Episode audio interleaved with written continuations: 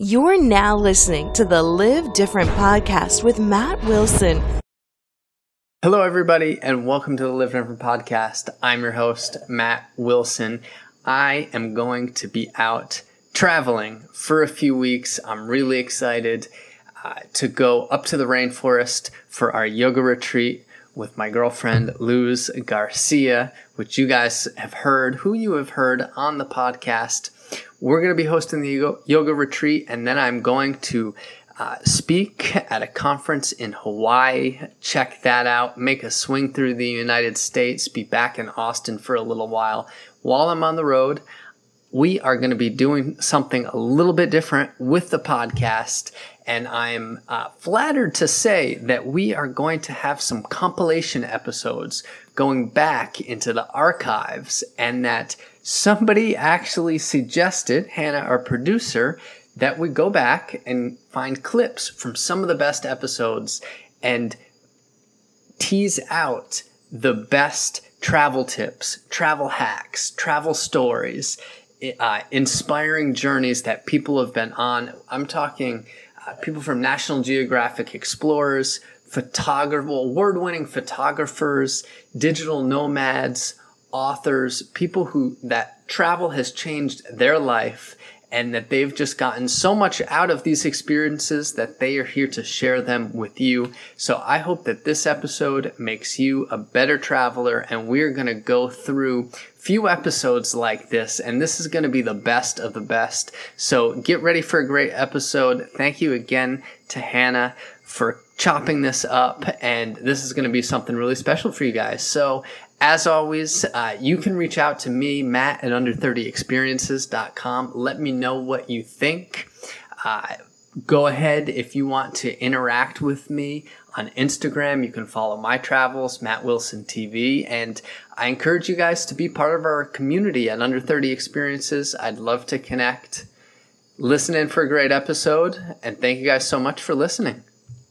Today, I am continuing with our experimental episodes, a series that I've been dying to do about my personal evolution and how I can take my lessons from travel and pay them forward to other people. So these are going to be lessons from everything from our very first episode on minimalism uh, to today's episode on becoming a digital nomad.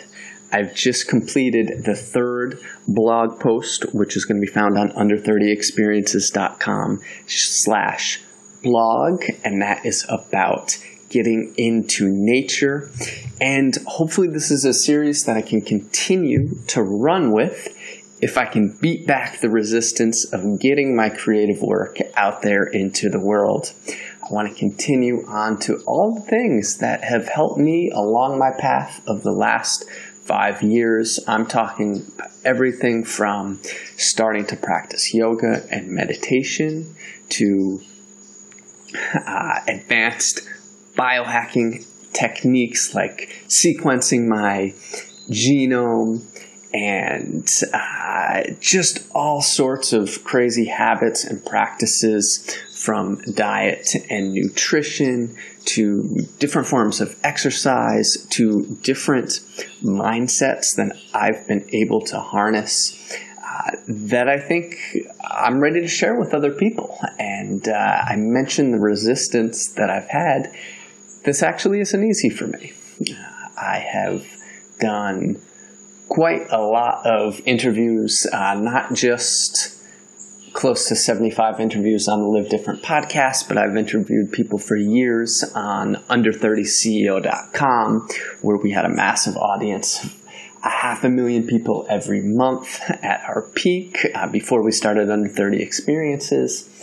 And yeah, I have some resistance. And I think a lot of you guys, if you're listening, have had resistance to a lot of different things. And, and what I mean by resistance is just that feeling inside that it's hard to get your work out, where you want to write something, you want to hit publish on that post, you want to put up a video because you think you have value to share with the world.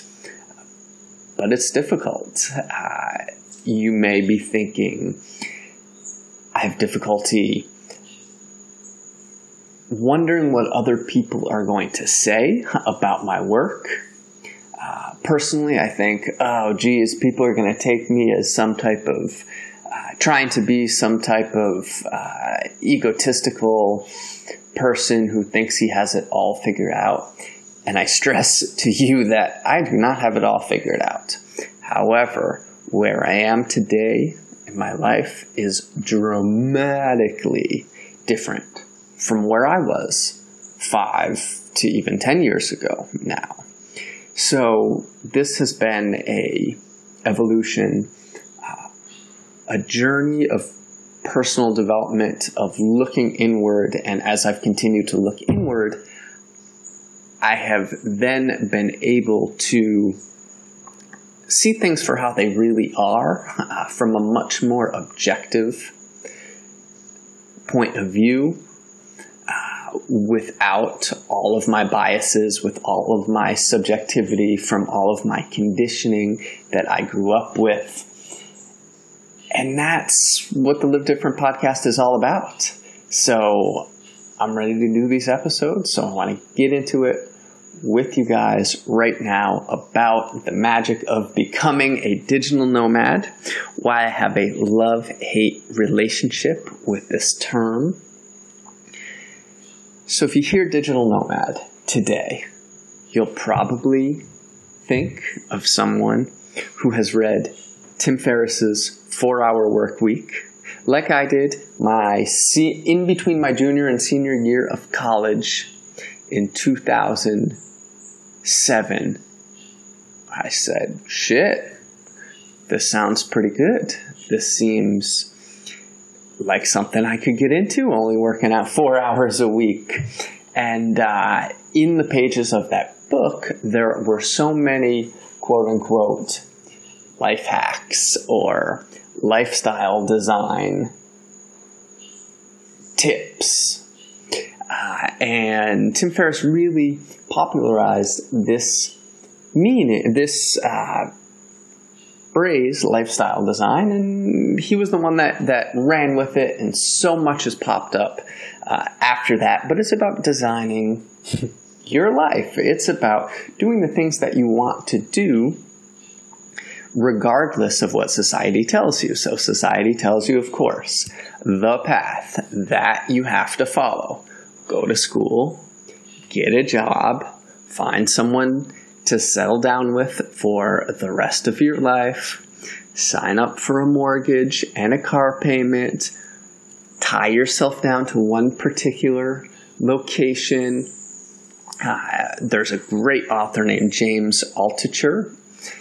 I'll link him up on the show notes at under30experiences.com slash blog. You can click the podcast category and see all of our past episodes and all of our show notes. But he's someone who I read in the early days, uh, at least five plus years ago, and he talked about, yeah, why would I buy a home and sink all of my cash, my capital into that, my life savings into a home, put myself in a tremendous amount of debt when I could go out and experience the world and live a minimalist lifestyle uh, or a minimalist luxury lifestyle, as the guys from Asian Efficiency like to say. I can try to link up that episode as well. Uh, but it's all about trying to do the things that you want to do in life rather than just work. That's the point. And that's what digital nomads really believe in. Now, I'm going to uh, tell you about the flip side of this about digital about digital nomading that makes me cringe. All right, so call me a, a seasoned gringo. I'm gonna pause as I take a sip of. It's kind of embarrassing to tell you. I'm not embarrassed. I'm drinking bone broth right now for my gut bacteria, which might make me sound like a nerd. Uh, but these are the types of practices that I've evolved into to having that have made me substantially healthier. But when you hear the term digital nomad, now to me it's become so cliche, so overused. It's become uh, this type of cool kids club, and uh, I'm just not into it sometimes. I'm not into scenes particularly. I told someone once, uh, I'm not really into scenes unless they're my own, right? Unless they're the ones that I've created. I'm not really, not usually into them uh, because it's people trying to follow a certain path. Uh, again, you know, it's it's not people thinking on their own. It's people thinking, well, shit, Tim Ferriss moved to Buenos Aires. I have to go there, um, and that's not true. You don't have to go there. You don't have to pack up for Eastern Europe, where the cost of living is cheaper. Ah, I got a link to a great Eastern Europe uh, podcast that I did with, I'm forgetting her name right now, uh, but the blonde travel blogger. She's not just, doesn't just have blonde hair, but that is her actual name, something like that. Uh, I apologize for forgetting her name off the top of my head. Uh, but she moved to Eastern Europe and she talked about being a digital nomad there and what that means. Uh, and it's pretty cool. It's pretty inspiring if that's what you're into. This entire series is going to be about helping you find your own path. And again, just because I'm going to explain what I did does not mean that you have to do it. Hopefully, you find my story inspiring. Uh, but again, don't copy me. If you want to join the Cool Kids Club and be a digital nomad, you can, but I cringe a little bit when I hear that because it's kind of becoming, it has become this badge of people who you'll find in uh, hubs like Medellin, Colombia, Chiang Mai, Thailand. You'll find in Bali. You'll find Tulum, Mexico.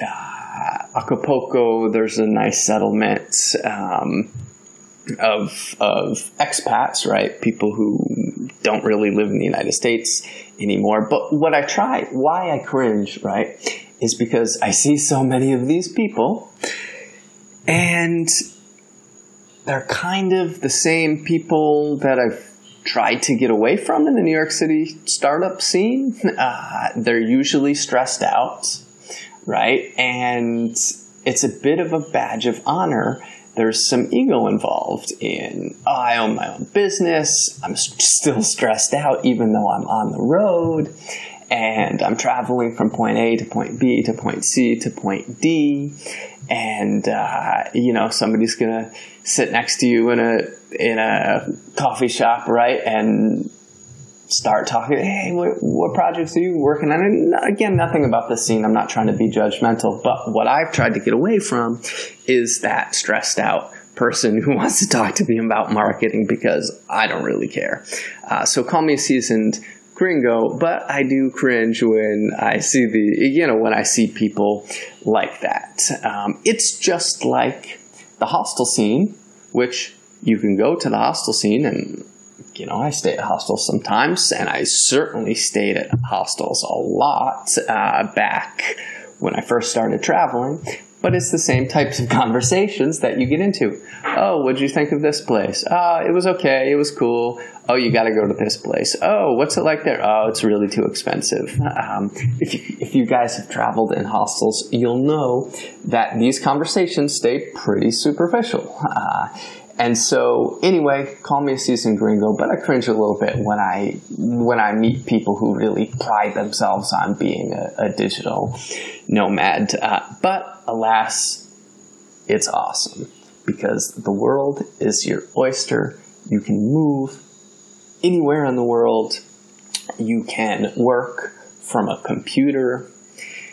You can sit in a coffee shop, in a cafe, which is so amazing to be able to do and support yourself by running your own business. You could be a freelancer. You could still be a full time employee that said to your boss, Look, I can't do this anymore. This routine is killing me. This commute is killing me. Uh, literally, I'm not getting any younger. I need a change. And if you are indispensable to your company, you should be able to do that. I think that's a really important point here. So, and you can, of course, read more in the classic four hour work week about different strategies. I think Tim Ferriss even gets down to email templates that you can use. Um, but I'm not going to sit here and tell you how to do that. That's something that you'll have to figure out. I happen to figure it out, well, very early because I never had a real job. Actually, while I was reading the four hour work week, I was interning at a hedge fund in Chicago, finding out that Wall Street was definitely not for me. And uh, I took that experience and started my own business with my very handsome co founder, Jared O'Toole. Business Insiders, one of Business Insider's sexiest co founders, in fact, which I always make fun of him for. Uh, anyway, moving on. Yeah, so I figured this out in like 2008. And when I say figured it out, I mean I was broke for a long time, you know, but when you learn to live with less, you can, you know, being broke is not that big of a deal. Uh, if you're grinding, if you're hustling, if you are crushing it, like Gary Vaynerchuk would say, and you can see these are all my inspirations. These are all uh, mentors, virtual mentors. I've met most of these people in, in person. I have met Tim Ferriss. I have spent a little bit of time with Gary Vaynerchuk yeah, these people I, I consider virtual mentors because I've, I've, followed their stuff uh, for a very long time. And I urge you guys to find virtual mentors who you really like. And when you admire them, go and see them speak. Go and take the opportunity to be able to uh, meet them. If you have questions for them, email them. Fuck, email me, matt at under30experiences.com if you think I can provide value to we are here with our very special guest, Sarah Knight. You may know Sarah from her TED Talk, The Life Changing Magic of Not Giving a Fuck. And she has the No Fucks Given Guides, uh, a, a, very interesting, uh, very interesting series on how to care less, I guess, and get more of the things out of your life that you want. She has a new book out, You Do You How to Be Who You Are and Use What You've Got to Get What You Want. And uh, she has some really interesting ideas about creating a, a fuck budget and the not sorry method. And I, I am especially curious to uh, to talk to Sarah today about her story because she went from living the corporate life in, New York City and uh, rising her way up through the ranks to moving to the Dominican Republic. I was hoping that you could give people a little bit of glimpse into into the good life, let's say, or into the life now that you you live in the Dominican Republic, and, and please. Uh, no need to over uh, you know, people ask me about life in Costa Rica, and yeah, it's pretty amazing. And we have amazing wildlife and nature and jungle and beaches there that uh, I love spending time in. The the weather is amazing, but it's also very dif- difficult uh, to live in a foreign country and be far away from family. So no need to sugarcoat it. But tell us about your life now. I'm uh, I'm curious what life is like for you in the Dominican Republic. Well, it is much slower, and that is something that I both think I really needed. I needed to be forced into living a less stressful life than the one that I lived in New York City. Uh, but it's also challenging because, you know, my husband and I have definitely brought our American sensibility down here, and we often don't understand why other people don't have the same sense of urgency that we do about getting particular things done. Uh, so we've been you know, trying to find a balance in that. Uh, it's also been really interesting and fun to learn Spanish. I spoke French before, so it was, you know, it's slightly easier for me because I was able to use some of that language to to figure out some of the prime Spanish a little bit faster than I might otherwise have. But that's just an ongoing daily uh, challenge, which is mm-hmm. interesting. And especially because when we actually built this house from the ground up and the contractor was french and the workers were spanish speaking. And so it was a lot of uh, interesting interesting conversations with a lot of um, ar- arm gestures and, and, things like that. Nice. Um, and you know the other thing is that the weather is so unpredictable. It can be absolutely beautiful for days on end but it can just start pouring right before, you know, for example, my husband is a musician and he, you know, you can't put speakers and wires and electric guitars and things out on the beach in a tropical rainstorm. So you do end up changing plans at the last minute uh, due to the weather, due to strange events in town recently on my Instagram, I shared a video of about 17 cows that were in the road when we were trying to get home the other day. Uh, so it's just, you know, one of those things where there's something new every day. It's definitely a lot more relaxed, uh, but there there are challenges that were that are very different than the ones that we faced in New York. For example, the tarantula that I found in our living room a few oh, weeks ago. Oh yeah. Uh, which was also documented on Instagram. And if anybody's interested in the real no holds barred, uh, I did write a piece for Medium called, I believe it's called Eight Things Nobody Tells You About Moving to the Caribbean, uh, in which I detail a number of um, a number of things that definitely don't make it onto HGTV. Awesome, awesome. Well, uh, we will sure to to link that up in in the show notes, and I appreciate all those little tidbits from your life because there's. Uh, a lot of similarities uh, between yeah. the Dominican Republic and, and Costa Rica. I am pumped to have Jordan. Previously, you may have heard him on The Art of Charm. You might have heard him on Sirius. He is starting his own podcast. I'm really excited to talk to him about that. We're going to go over a handful of strategies here. Jordan is uh, really into something called social dynamics, which I'm excited to talk to him more about today. He's been a previous guest uh, on the Live Different podcast, and I've been over there on uh, on one of his shows. We're going to talk today a little bit more about how to not get kidnapped while traveling. Something like Jordan. Uh, Jordan might know a little bit about that. How do you not get kidnapped while traveling? Can you tell me this, or how do you get I mean, kidnapped I, while traveling? either way, answer, then we would be in a different situation. Look, the the reason that I got kidnapped while traveling twice once was very avoidable and won't happen to anyone ever, and the other the other one could happen to anyone anywhere. So when I was 20, I was in Mexico City and I was living there, and this is this was 2000, so it was kind of pre-mobile phone, and thank God for that because yes, I could have probably called for help, but two, the driver who kidnapped me could have called for backup. So what happened was I was driving, or I was in sort of a crappy barrio area where I was staying and living. And Mexico City, if you haven't been there, it's shaped like a bowl. So the center of town, the old stuff, all the downtown area is in the middle, the lowest part of the bowl. And all the poorer people, they live on the side of the bowl and towards the top of the bowl where all the pollution rises to and sort of sticks. And that's where I was staying at the time.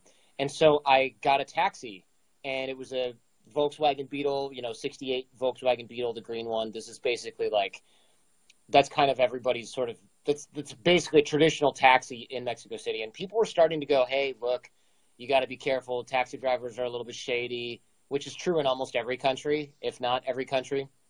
And I caught this taxi, and usually I take the, the brightly colored school buses with murals painted on them. I forget what they're called, but you know these, right? Where it's like there'll be an old school bus and it's a it's a private transportation, but it's essentially substituting mass transit. And there's like an airbrushed Mariah Carey all over the side of it. Oh yeah, you know what I'm talking oh, about? yeah, those are my favorite. Either colectivos or or just the chicken buses. Sometimes we call them.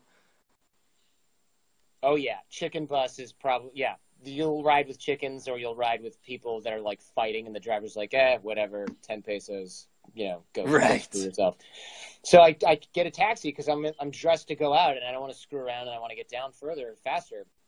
And we start driving and I'm like, huh, maybe there's traffic because we're driving like around the edge of the bowl and that's kind of scary. So usually we just drive down and then we kept driving, we kept driving, and my conscious brain was like, what's going on here? and then I was getting scared, and then my brain was like, "Don't get scared. There's probably a good reason for this." And then after a while, I was like, "Oh shoot, maybe there isn't. maybe there isn't a good reason for this. Maybe there's something ulterior motive is happening, and then your your brain you get into a battle with your own brain, and you're like, do I do I believe that this is a bad thing that's happening to me, or do I rationalize that this is going to be fine? And I rationalized it for a while. Then I started saying like, hey, why don't you just drop me off here? And the, no, no, no, no, we're almost there. And I'm like, well, I know that's not true. And I'm like, look, man, take me back. No, no, no, there's traffic. And I'm like, how does he know there's traffic? You know, this is not good. I, I know something is, is shady is going on. So I look and the doors are locked and I can't, the door locks are going below the surface of the door. You know what I'm saying? So like you can't oh, yeah. lock up. And then I realized sort of quietly testing the door that it's locked from the outside or it's locked locked and I can't open it from the inside. And I was like, oh shoot, this is like the child lock. Only this is a 68 Beetle. There's no child locks. You know, he rigged this. So I realized I'm in a kidnap van. That's actually like the VW Beetle. And then we stop in front of this this house that's like all cinder blocks and it's shady and there's no street lights and we're in the middle of the hood. Like even worse hood than where I was living. So I was like, oh shoot, you know, this is not good at all. So I, I tell the driver, don't get out of the car. Don't get out of the car. And I put my arm between him and the door. You know, I'm in the back seat, he's in the front. I slide b- behind him. I put my arm between him and the door. He does not notice that I do this. And he goes, relax, relax, relax. I'm just going to get out and ask my friends for directions. Now I know it's bullshit because a taxi driver in Mexico City who doesn't know how to find the center of downtown, but has to get right. out and ask his friends for directions. Any friends you have living in this place, buddy, I don't want you to get out and talk to. So he makes a fast one for the door. Doesn't realize my arm is blocking between him and the door. He makes a fast one for the door, and I'm 20. I'm in really good shape. All I'm doing in Mexico is eating freaking tacos with carne asada and going to the gym. That's it. I, I probably weighed 209 pounds, and I was probably like 10% body fat at the time. By contrast, I weigh 162 right now, and I, I still look like somebody that you probably wouldn't want to. I, I hope I look like somebody that you wouldn't want to sneak up on, but you never know. And so I wrestle with him, and you know I'm behind him, and he's probably 40 to 50 years old, and he sits in a taxi all day, and I'm 20 years old, and I hang out at the gym all day. So I'm here telling you this story. He's not. Let's just put let's just put it that way. So after he's done fighting, I have to crawl between the two seats in the front of the VW Bug because I still can't open the window, and I don't want to punch a piece of plate glass with my hand because that's a good way to get a nasty cut. It's not auto glass from the 60s, right? This is like just going to hurt me. So I crawl oh. between the seats. I open his door. I undo his seatbelt. I push him out of the car. Uh, actually, I don't even know if he had a seatbelt now that I think about it. I push him out of the car. We're not moving. The car stopped. Relax. And then I try to drive the car. Well, here's the problem it's a stick shift. I'm panicked. It's a 68 Volkswagen Beetle there's, there's a trick to the clutch. There's a trick to the key. There's a trick to the stick. There's a trick to the steering wheel. So I realize I can't drive this thing. I can't even get this thing going. So I take the keys out, throw the keys. 2020 hindsight, not a good move. I should have kept the keys because he could have found them, but I threw them somewhere. He didn't get up to find them, thankfully. So I start running back to where we came from, or so I think. I'm running down the street, running down the street. I'm sweating through my Banana Republic chinos which is what I was wearing because it was 2000. Relax, I bought this in the 90s. Great decision. So I'm running. I'm wearing like you know lo- probably the equivalent of loafers or something, Ban- Banana Republic Cheetos, and a light blue dress shirt, and I'm a white dude in the hood in Mexico. So I'm sweating through my clothes. I'm running. Nobody wants to stop for me because I look like a crazy person. And finally, this guy stops with who I thought was his daughter, but retrospect was totally his girlfriend. And he stops and he's like, "What are you doing?" And I was like, "Uh, broken Spanish. I got kidnapped by a taxi driver." And he's like, "Dude, what the hell? You're in the hood." And I'm like, "Get me out of here!" And he's like, "You're not getting in my car." I'm like, "I'll ride in the trunk. I don't care. Just get me out of here." And he's like, you can tell he's thinking because he's a, he was a doctor. He wondered if I needed help. I was like, "I'm not injured, but I need to like get out of here." And the girl's like, "We can't leave him here. You can't we can't leave him here. This is like so dangerous." And if he got kidnapped, they're going to come back and they're going to get him. Like get. So I get in the car. They don't make me ride in the trunk. I get in the back seat. I tell them the whole story. I'm like, take me to the police station. And they go, oh, they give me this look like, oh, gringo, if you go to the police station, you're going right back here or you're going to rot in prison. And also, do you even know if that cab driver's alive? Because the narrative from their perspective is you maybe murdered a cabbie or beat one up and you just ran away And if the cop, cops are in on it, which is like 50-50 chance that they're in on whatever scam this is, you're going back to whatever gang hired this cabbie, and then they're going to be pissed. You know, and I'm, they're like, true, true story. What you need to do is get the hell out of here and just never come back. And that's what I did. I didn't never go back to Mexico, but I sure as hell moved out of Mexico City. So that was how my first three or six months or whatever in Mexico City ended. Uh, that's what that's how that ended for me. And I moved to Guadalajara. Jordan, as a lawyer, I want to ask you what happens if somebody finds themselves in jail, locked up abroad? I've never, I think that's a TV show. I have not It seen it. Uh, I thank you for that. Now I'm sounding like the old one here. Uh, but what do, what do you do? And even if you're not locked up abroad, I mean, people have more of a sense when they end up in jail, whether you know they're they're guilty or not, and they're in their home country. Okay, you probably have a good sense of what the law is if you've been around a little while and have thought about these things, or or I don't know, you have a better sense of how things work in your home country, basically. It's a better chance that you know the law. But if you're abroad, uh, what would you suggest for people with the just find themselves in a in a bad situation? It's it's not always your fault you end up in jail. Yeah, the first thing you should do is try to contact the duty officer at the U.S. Embassy and tell them that you're in jail, and they will at least try to find out where you are. And that's good because if you if you wait for the jailer or the cops to call you an attorney, might never happen. They might never do it. They might call you a lawyer that's on kind of, hey, this is to happen for you. The other thing that you can do is if you if you're living in a country like you are, I would go find an English speaking lawyer now and put his number on speed dial and say, hey, look, if I ever get in a situation, I just want to know that I have someone to call. If you're on vacation, call the embassy. They'll try to help you. It won't be that great because honestly, the U.S. embassy abroad sorry, diplomats, you got other stuff to do. They're very much not that helpful, but it's your best bet. But if you live in another country, find one or two English speaking lawyers. Ideally, make friends with them, take them out to dinner once every three months so that they pick up your freaking phone call at two o'clock in the morning because you did get arrested and they're the only ones who know what to do at that point. Whereas the embassy says, I'll leave a message and somebody should get it on Monday when they come back in, and now you're in jail, you know, with dysentery for two days before anybody even comes to see you or, or knows anything. You want that lawyer to run down there and go, Oh, it's a simple misunderstanding that can be rectified by helping them replace the uniform that you spilled on. And you go, Spilled on? Oh, wait, got it, got it. Here's 50 bucks. And here's another 100 for the lawyer. Let's go get some tacos. That's how that works in some places.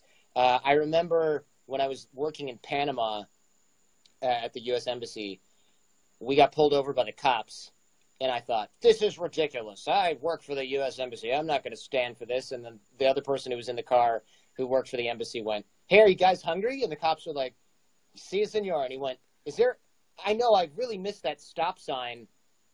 Maybe I should just take care of the fine right here. And they went, see senor. And he went, how about $10? And they went, perfect. Thank you. Have a nice day. And I'm like, holy shit, I almost went to jail over that, right? Or I almost like, I almost like put up an indignant fight. And he's like, no, just give him money. It's lunchtime. That's why they pulled us over. We weren't speeding. We didn't run a stop sign. It's lunchtime. That's it.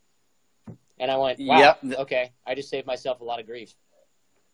Yep, I've uh, I've I've been in that very similar situation. Uh, my, one of my first trips to Nicaragua and we got pulled over in Managua, and I happened to be with a, a group of people, and it, had it been up to me how we were going to handle this situation at the time, I was not nearly as you know. This is six years ago.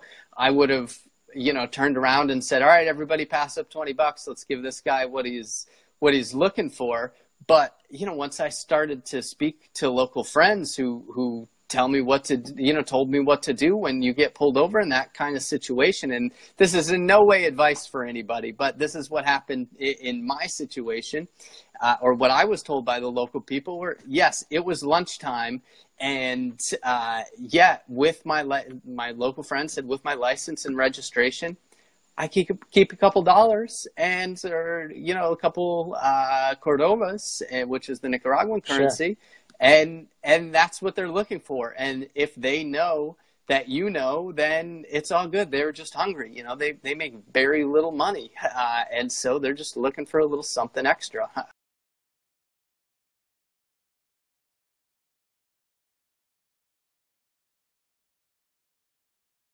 I'm here with a very special guest, Jody Ettenberg. Jody came my way uh, by way of Chris Guillebeau, the author, and any friend of Chris is a friend of ours here on the Live Different podcast. Uh, she has she is now celebrating 10 years at her website legalnomads.com. Uh, she has some really interesting perspectives from going from corporate attorney to traveling the world, building a business that she loves dearly, and now is taking a little bit of a hiatus. I had always really wanted to go to Siberia, actually. That was the genesis of this whole travel for me. I had traveled in the past um, alone every so often. The first trip I ever took alone was I was I took a, a one year degree in France and I forced myself that first weekend to go to the train station and you know just where I said wherever the next train is the furthest away place I'd like to go. And and this this French woman was just like so appalled. She was just like what is wrong with you? I was like just just can I buy the ticket? You know? And and I had an amazing weekend. And I often joke you know what if that weekend was terrible? Maybe I wouldn't have been this this world traveler. But it wasn't. It was great. And so in my time in New York I was basically you know, I enjoyed my life. I did go out with friends. I took vacations, but I was mostly saving to take a trip to Siberia. That was the goal. Um, and over the time, um, I basically decided it would be a one year trip around the world instead of simply Siberia, and the Trans Siberian trains would be part of that journey. Wow, and I'm sure everybody is wondering, just like I am, why Siberia? That's fair. It's a fair question. Um, your the the reference Chris Guillebeau um, asked me that question. Actually, I spoke at his first World Domination Summit, and he was like, "Really, Siberia?" Um, I saw a documentary about the Trans Siberian trains when I was younger, and I was just my curiosity was piqued. I it's this this sort of crazy undertaking of building trains tracks in in these completely outlandishly, you know, isolated areas and connecting little villages along the way. And, you know, so many people d- died building it. It's such a, a, remote place. There was an amazing National Geographic story a few years ago about the one doctor who kind of hopped on the trains and got off at each village to help people along the way. You know, that was his job, but just how remote it is. And just was so fascinating. I really wanted to go. Um, Lake Baikal has the world's only freshwater seal. That seemed pretty interesting. And I just, decided, yeah, the same way I decided to go to law school. My parents would say that uh, going to law school may not have been what I wanted, but they weren't too shocked that I didn't do a terrible job at it. right. That that wow. That's uh, that's really interesting. And we have a trip leader actually, uh, Jono. If we have a lot of under thirty experiences alumni who listen into the podcast, so uh, shout out to to Jono, one of our trip leaders. But he keeps asking when are we going to do a trip to Inner Mongolia? And yes, uh, so I, fascinating. Yeah, it is. Forgive my ignorance, but that space is is that the same place, Siberia and Inner Mongolia? I mean, at least no. they have to be close. No, they are. They're not. I mean, close is relative when things are so the landscapes you're talking about are so enormous and right and fr- and frankly that's part of what made it so incredible you know i chose to go um, I chose to take the Trans Siberian to the Trans Mongolian line instead of going up to Vladivostok in the north. I went um, I went to Mongolia and then crossed into China to Erlian, um, and it was you know insane in in a million different ways. Um, Inner Mongolia is actually like an autonomous region inside China, um, so it's it's not part of um, the Russian the Russian area. It's not part of Siberia, and it's not part of Mongolia either. But I, I went to Mongolia itself and um, ended up staying with a family of nomads in the middle of the Gobi. And I remember just getting up in the middle of the night and looking outside, and they, you know, the outhouse was quite far. It was basically a box put over a hole. Um, you had to move the box to go to the washroom, and I couldn't go because there was like too many sheep and goats between me and the box. And I was just like, I quit my job. At that point, it was in September, and I quit my job and left on April 1st, 2008, which is why the 10 year anniversary is coming up. And it was like one of those of many extremely surreal moments. I still had a BlackBerry with me at the time, and I remember taking a photo and of all these eyes staring at me, um, and sent it to my parents. And I was like, "This is a little extreme, even for me. Just the amount, the amount of change between you know getting up every day, going to my corporate job, and working hard, and then um, being in this completely new place where like you can't walk between the two poles inside the the yurt because it's it's not what people do. It's it's considered bad, superstitiously bad luck.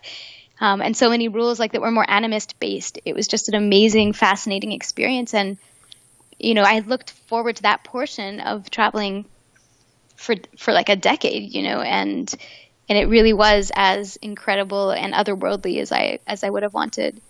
Geez, that, okay, that sounds like that, and I have to go back to the nomads in the Gobi. These are literally nomadic people. It's Yes. like something that you hear about in uh, in *Sapiens*, the the hot new book out. Uh, but could you explain a little bit more about the nomadic people? Sure, it was a family um, that was from um, from that region. I, I actually had asked. I was trying to understand because they are nomadic, right? They they pack up the the yurt and they move it within seasons, and and there's like a a system, and it's amazing to watch them unfurl them and, and set them up. I actually wrote a piece about the history of yurts um, last year or two years ago because I was interested as well in, in just how they came to be so structurally fascinating. Um, and they're decorated beautifully. And th- they said that they could move within the province of their birth. Um, that's what they told me when I was there because I asked, you know, do you have to ask permission? Or and they said you're allowed free reign to move within where you were born um, in that region throughout the seasons. And they had camels and horses um, and a little satellite dish on top of the yurt to get Wow. um, to get TV attached. But they were they were a family, and the first night I was there, um, the head of the household, it was this gentleman. Um, it was his birthday, and so they had you know fermented mare's milk, which which is really terrible, and um, but you know can't refuse it because it would be really um, inhospitable to do so, just very rude. Um, and they, we all sat on the floor of the kitchen yurt and, and ate with our hands, and it was just, it was it was pretty crazy. And I think those are probably of all the ten years of traveling. You know, people talk about uh, the authenticity of experiences, and you know, there's a lot to be said about how technology has changed that, how tourism has changed that, and, and a lot of it is not fixable. Uh, nor should we be, you know, obsessively seeking out experiences like that. But I found over the years the times where someone's just invited me to something are the times you put down your phone, you don't do anything but sit there and soak in just how amazing it is to be witness to these to these cultural things that you just wouldn't have access to at home and from weddings to funerals to whatever it was over the years i think the that dot to connect them all uh, started for me in mongolia like that. You also said something there that I wanted to dig into about these types of authentic experiences where uh, people have the idea that when they travel, they want to go back in time or they want to see Right. things that are just so foreign from them and then often they go places and they see the effects of globalization and it looks a little bit too much like home and then they're kind of disappointed and uh, so I'm, I'm curious your take because you said specifically that the point of travel or or not to put words in your mouth but basically i think what you were saying was the point of travel is not to seek or that we shouldn't seek out these type of experiences as the end goal could you mind elaborating uh, where you were going with that Sure. I mean that we can get into obviously a really long discussion about the more like meta philosophy of it, and I think it's something that that there'll always be on the table to discuss. There's there's no right or wrong answer there. I think for a lot of people, this kind of like obsession with finding authentic spaces comes down eventually to the, this kind of searching for themselves, and it becomes almost a narcissistic pursuit. Um, that's certainly not everyone at all, but I think you know when people obsess over finding the off the beaten path places when they only want to go places other tourists don't go and there's this kind of supercilious component to it where you know they're better than non normal travelers. They're better because they're doing something different or they've they've fought harder to get to this place. Sure. You know, as with anything in life, your mileage may vary and, and your experiences are valid regardless. You know, I certainly don't have much patience for a kind of tourist or traveler who doesn't actually want to learn about where they're going. And that to me is like a bare minimum. You if you go to just take a photo and leave again with with no background, then it's a that's a real wasted opportunity, you know. But I think the kind of obsessive hunting for unicorns traveler is doing a disservice to themselves as well because it creates this kind of bias as well um, and clouds their their value system about what travel is. And I, I had written a piece um, a few years ago, actually, maybe 2011 or 12, called "What What Does Off the Beaten Path Really Mean?" Because so many people were writing me to be like, "It's great, your blog's great. I love the places you talk about. Like, now can you tell me the secret places you're not writing about?" Mm-hmm. And I was t- I shared a story about being on you know a train in, on the way somewhere in Brooklyn and and we got stuck and everyone just started telling their life story and it was one of the more interesting you know traveling we were going from a to b stories you know more so than some places i've traveled to just because it, it's about the connection to other people and if you truly stop and, and close your eyes and think about what's around you and then open them wanting to connect in a, an authentic way that's far more important than the obsessive search for that place that no one else has found or that you're a more rugged traveler because you did x y or z. I just think that labeling it that way takes away from the grace that comes through when you put yourself out in the world and you kind of trust in this outcome. I'm going to i'm going to see what comes my way and interact with people in a way that I learn from, they learn from, and I learn something more about this world that we all live in. No, I, I think that's uh, a really great point. And I had a similar discussion with uh, Gary Arndt, who is a uh, travel blogger and photographer. And we talked about how some people have an obsession with going and, and seeing poverty. And, uh, yeah. You know, that we're not trying to make a spectacle out of this, you know, out of people's misfortune, uh, if you can even you know, if you can even call it that. And yeah, it's so important for people to be mindful when they when they go to places that uh, yeah, you got to learn. You got to have to learn about them because just trying to do it for your Instagram, just yes, as you said, you're doing yourself a uh, a, disservice. a disservice. And the thing is, yeah. everyone craves personal transformation in some way. Like Gary, Gary's a friend. I've known him since the beginning of my travels for them. I think we 2010 we met in Bangkok for the first time and um, you know he's traveled. He he he goes to UNESCO sites. Everyone has the thing that they're looking at. For me, it's been food, but you can't. It, it would be inauthentic to say, "Oh, I don't care about personal transformation that accompanies travel," because of course we all in life in general, regardless, that that is an important discovery of ourselves.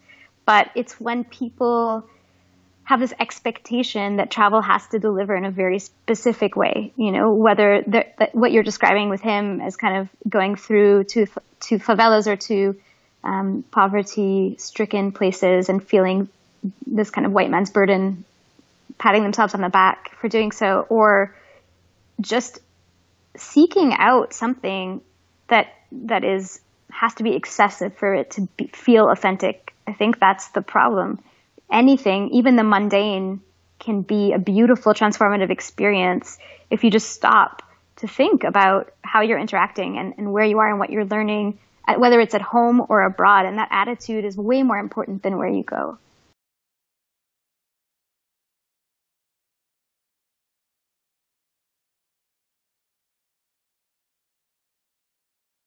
Today I'm here with Joe DiStefano. Joe, you have some crazy letters at the end of your name. CSCS, that's got to be your strength and conditioning uh, certification. And then you have RKC, which I'll ask you about in a second, but you are the founder of Runga, a uh, off-the-grid experience designed to educate people on health and fitness and connect them with their full potential, as well as the director of sport at Spartan Race but yeah, Runga, you know, Runga started. I was totally burned out. Went on vacation, met a rock star kind of yoga instructor, and the rest is history. You know, the next year invited a few people and they invited a few people and now it's a thing that people sign up for. And it's a really exclusive event still once a year. But the philosophy is basically let's not add let's take away. So in other words when we remove, you can't add a positive until you remove the negatives. So if I want to make a real impact and kind of give somebody a transformational experience, uh, you know, I've been a coach in gyms for almost 15 years, and it's like I can't do it here and that's why I really don't do it anymore, to be honest. It's like I can't do it here because you just came off a crazy work day. Your mind is on 300 different things. You're checking your social media, you know, during the workout. You just had, uh, you know, you're gonna have microwave food when you leave here. So it's like you gotta get people if you want to really create change and you have the opportunity to do it. Uh, the more of those things you can remove from the equation that you don't have to counter, the better. And I, if we if we think about this in the context of our physical body, um, I would I would say it's the specific adaptations to impose demands principle, which is kind of the first thing you learn in exercise science school. The body gets good physically at what it practices the most. So if I'm a baseball player and I practice baseball, surprise, surprise, I get better at baseball. I don't get better at horseback riding. When I sit at a desk and I stress out eight hours a day, that becomes my sport. And walking into the gym and doing a 20 minute workout after 20 minutes of hip flexor stretching isn't enough to counteract a stressful work day, eight hours of sitting down, a mind and body and, and, and internal environment that's been fueled by the wrong substrates. So I bring people to, I've brought people to Costa Rica, I've brought people to Panama, um, wherever we end up going, and we remove all that. So there's no tech, there's no screens, there's no cell phones, no computers. Um, you're you're off the grid. There's no um, there's no bosses. There's nowhere to be. There's no responsibilities. Your responsibility is to not allow one piece of toxic food into your body for the week. Um, it's and by the way, that's not super hard to do. We we have world class chefs cooking literally the most delicious meals people have ever had, um, and we do have some dry farm wine and stuff. We're not too stuffy, but um, putting yourself in an environment. So there's meditation every day. There's training every day. There's yoga every day. There's um, lectures and seminars on how to breathe, how to walk, how to run, how to avoid repetitive stress, how to biohack. Um, these folks that I bring down, like Ben Greenfield as an example, or Aaron Alexander, Scott Dolly, uh, these these experts in the field that um, that are teaching people day in day out through their podcasts or manual therapy work or, or what have you. Uh, they're all teaching you, and you're rubbing elbows with these people all week. So it's the guy you know, maybe you see speak at an event or listen to his podcast, and now it's like, hey, what do you think about this? So it provides a really intimate environment for people, and it's really an environment of impossible failure. It's the the location and everything there is designed to kind of propel people and and they can really choose their own adventure. So nothing is mandatory. I mean you don't have to meditate in the morning or or at night. You don't have to do kettlebells every day but it's all here. You don't have to learn to surf but um, it's all here and people kind of choose their own adventure just like those books when we were a kid. It's like you can turn to page 47 or page 15 um, you know it's one of those types of things so you really carve out the week for you and all the ingredients are there to make whatever life you want to make when you get spit out the other side. So so that's that's runga in a nutshell. But breathing is really the cornerstone of it like i said. Um, all the all the experts we bring have one thing in common and it's understanding the power of breath or using it in a way that that creates success in whatever discipline they teach. That's that's great. It sounds uh, so yeah sounds like an awesome event. I really like how you said that you create i believe you said location of impossible failure. And what a what a great week of course that must be. But imagine that we could then do this in our own environments wherever we are. We we always say for under 30 experiences is not about what we do on our trips is how you know how the travel changes you and then what you do after.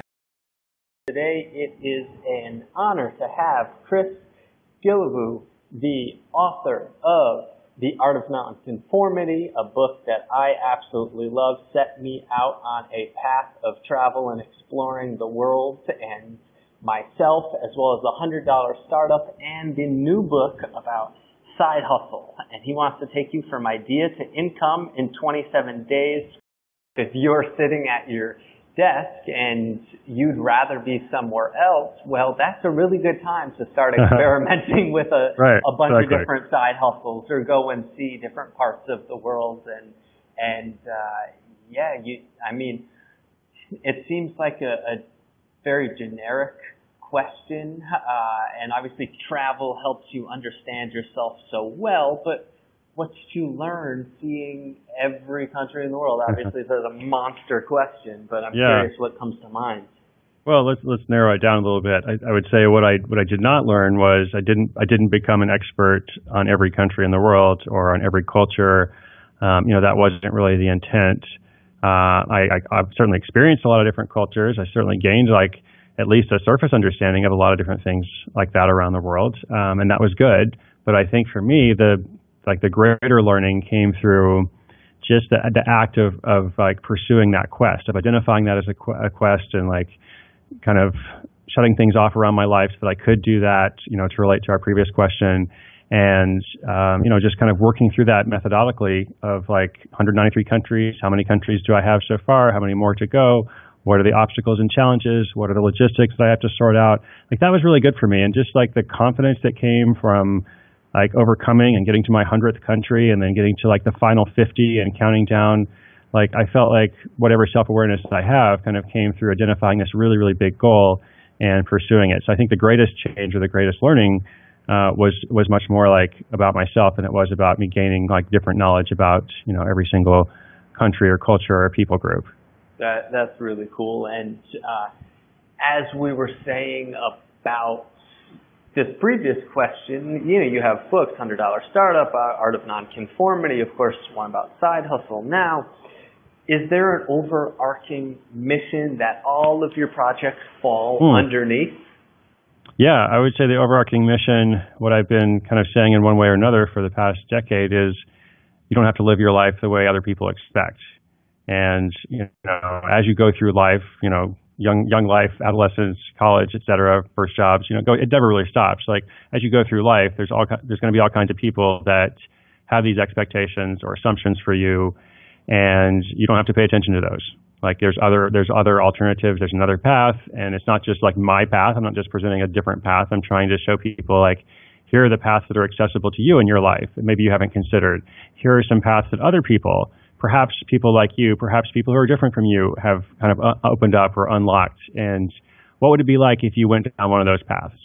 And so I think, you know, the core theme of my work essentially, like I originally chose that word nonconformity, um, it, it is essentially about creating possibility for people and, and helping them kind of step into opportunities in which they then create for themselves. So it's not so much about like a top-down thing as it is like, you know, what can you unlock? Like, what is your potential, and how can you work toward achieving that?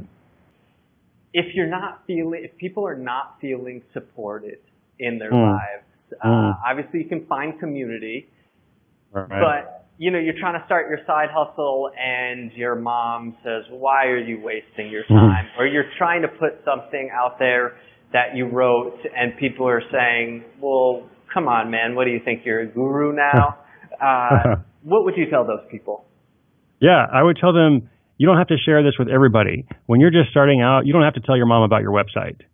You know, and I actually actually stole this lesson from a good friend of mine. Her name is Laura Sims. She talked about a pretty similar situation actually, like you know, her mom not necessarily understanding like her desire to pursue a you know non-traditional career. So when she made this big change, and I'll just kind of sum up the story. Like there's a whole lot of detail to it, but the, when she decided to make this big change, she actually like built her whole website and like went through this whole development process of like a few months. And, you know, then when the website was actually up, like then she was like, Hey mom, I'm doing this. So it wasn't like, Hey mom, I'm thinking about doing this. What do you think? You know, it was much more like, here's this thing that I'm, ha- that I'm doing. Like there's already some interest in it. And so I guess what I'm saying is like, if there are people that you think might be critical or might not support your work, you don't necessarily have to give up on those people in your life, like they're your friends or your family, but you might have to reserve some of that for yourself. And ultimately, you're doing your side hustle or your life project or whatever it is for yourself. Like you're choosing to invest in yourself. So I also think, even though it's very valuable to, to have community, like we've been talking about, sometimes you have to kind of withdraw into yourself and say like I'm making this for me and I'm going to have ownership over it and hopefully you know my friends or my family or whoever it is that's critical like or might be critical like hopefully they will eventually come around um, which is exactly what happened with Laura's story. Like once she had the, the product out there it was like so much easier to support it rather than just like this dream of I'm going to do this thing. Um, but whether they do or they don't like that's not really the relevant point. The relevant point is like this is my dream. It's in my heart. I have to put it out. I know I'm going to regret it if I don't. So that's what I'm going to focus on